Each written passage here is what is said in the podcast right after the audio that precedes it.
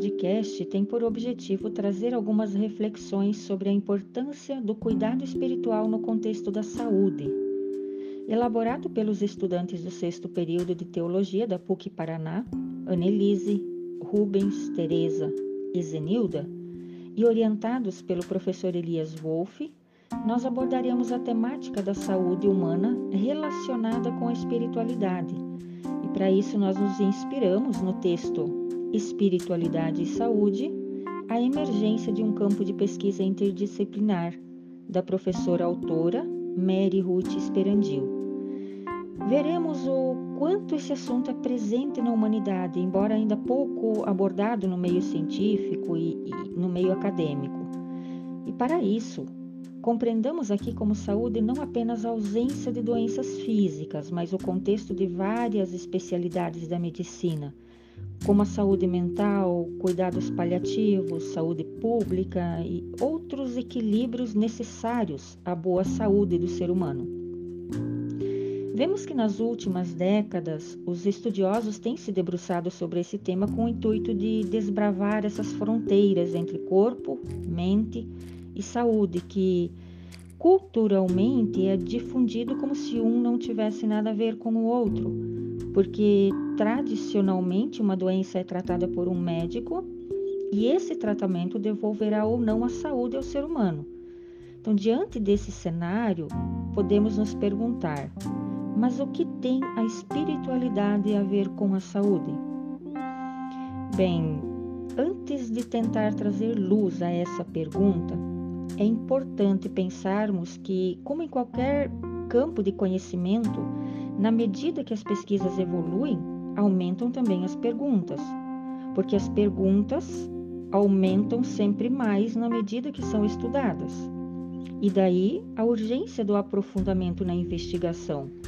Além de que o aumento do número de casos pesquisados dá sempre uma credibilidade, uma robustez aos estudos teóricos que vêm surgindo nesse cenário, que dão ou não respostas às perguntas levantadas na realidade da prática, como por exemplo, qual a noção de espiritualidade e religiosidade que as pessoas têm?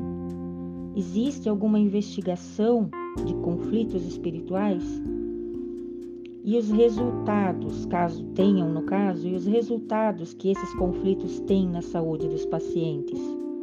Ou quais propostas práticas ou teóricas se tem de cuidado espiritual hoje. Enfim, voltando à nossa pergunta, todas essas questões levantadas até aqui, será que dão conta de responder se espiritualidade e saúde tratadas juntas contribuem para acelerar a melhora de uma doença o que dizem os estudos sobre essa dualidade humana? Uma coisa é fato: a inclusão do cuidado espiritual junto às equipes multidisciplinares nos hospitais, clínicas ou qualquer ambiente que se esteja falando da saúde ou tratando da saúde humana, no mínimo contribui em tratar a saúde como um todo em todas as suas dimensões, porque a complexidade humana esbarra inevitavelmente na necessidade incansável de produção de sentido, de produção de propósito, que é o centro dessa área de estudos. Então, nesse sentido, ainda que o cuidado espiritual não evidencie a melhora física da saúde, pode ajudar um paciente ou as pessoas da família a lidar com o que é intransferível ao ser humano ou seja, ajudar a entender e até aceitar uma realidade imutável, como uma morte, por exemplo. Nesse sentido, a relação entre saúde e o cuidado espiritual por si só já é um ganho para o todo da saúde humana.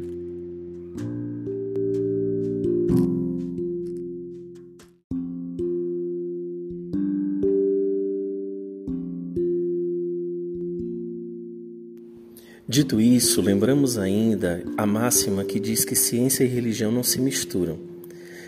Definitivamente, ciência e religião estão entrelaçados. E estando juntos os termos, eles quantificam, ou seja, eles dão suporte para a saúde mental, bem como para o bem-estar psicológico. Contudo, enfatizamos que o conceito do termo espiritualidade aqui citado não está necessariamente vinculado a um credo ou religião, mas podendo ser simplesmente um modo de ver a existência em busca de um sentido, independentemente de uma tradição religiosa. Já na área das ciências da religião, a teologia não é estranho o termo espiritualidade no plural e por vezes adjetivado, como por exemplo, espiritualidades não religiosas, espiritualidade laica, espiritualidade naciana e assim por diante. Mas o que vem a ser espiritualidade? Espiritualidade no singular é uma palavra derivada do termo espírito, do latim spiritus, que significa sopro ou sopro de vida. Está relacionado com a alma, com a energia vital e está, pois, referida à parte humana e material, a potência de vida que se desenvolve e se expressa ao longo da existência humana. Essa energia que se expressa e se movimenta no tempo e no espaço tem como característica a sua dinamicidade, o fluxo permanente. Por essa razão, a espiritualidade é entendida como a dimensão no qual estão ancoradas as interrogações de sentido e de propósito.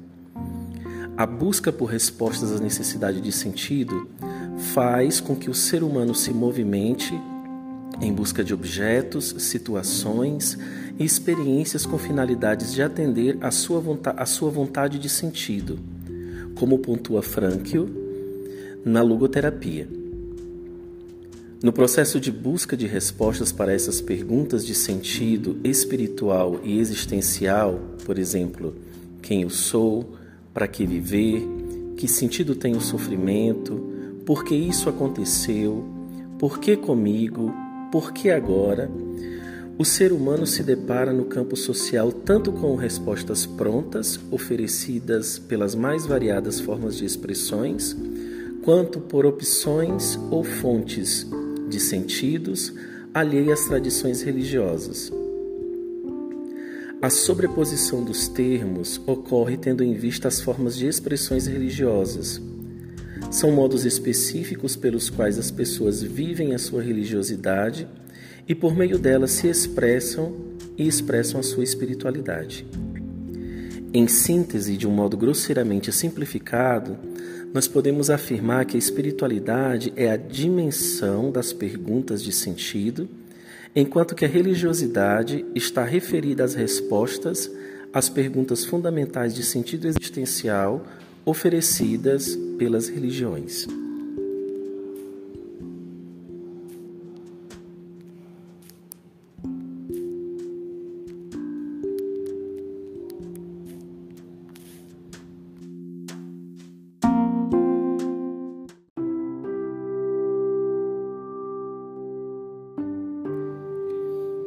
Qual é, afinal, a relação entre espiritualidade e saúde? É consenso que saúde não diz respeito apenas à ausência de doença, mas tem a ver com bem-estar físico, mental e social. Como viver tal estado em cenário de ameaças reais, permanentes, de perda da saúde? Sabe-se que, diante de tais situações, o ser humano volta-se para as questões de sentido. No contexto atual de pandemia, os efeitos em saúde mental da população brasileira ainda não são conhecidos, mas podemos identificar um exagero dos sintomas de ansiedade e depressão e em curso a produção coletiva de transtornos pós-traumáticos e os lutos patológicos resultantes de impossibilidade de realização de rituais de despedida. Nesses momentos de sofrimento, o ser humano volta-se para as perguntas de sentido. A busca por resposta de sentido afeta o ser humano por inteiro e impacta os resultados em saúde, positiva ou negativamente. Então, estamos, portanto, no campo da espiritualidade e saúde no enfrentamento dos dilemas relacionados às tomadas de decisão, diante da busca por respostas de sentido que minimizem o sofrimento e contribuam na promoção da saúde.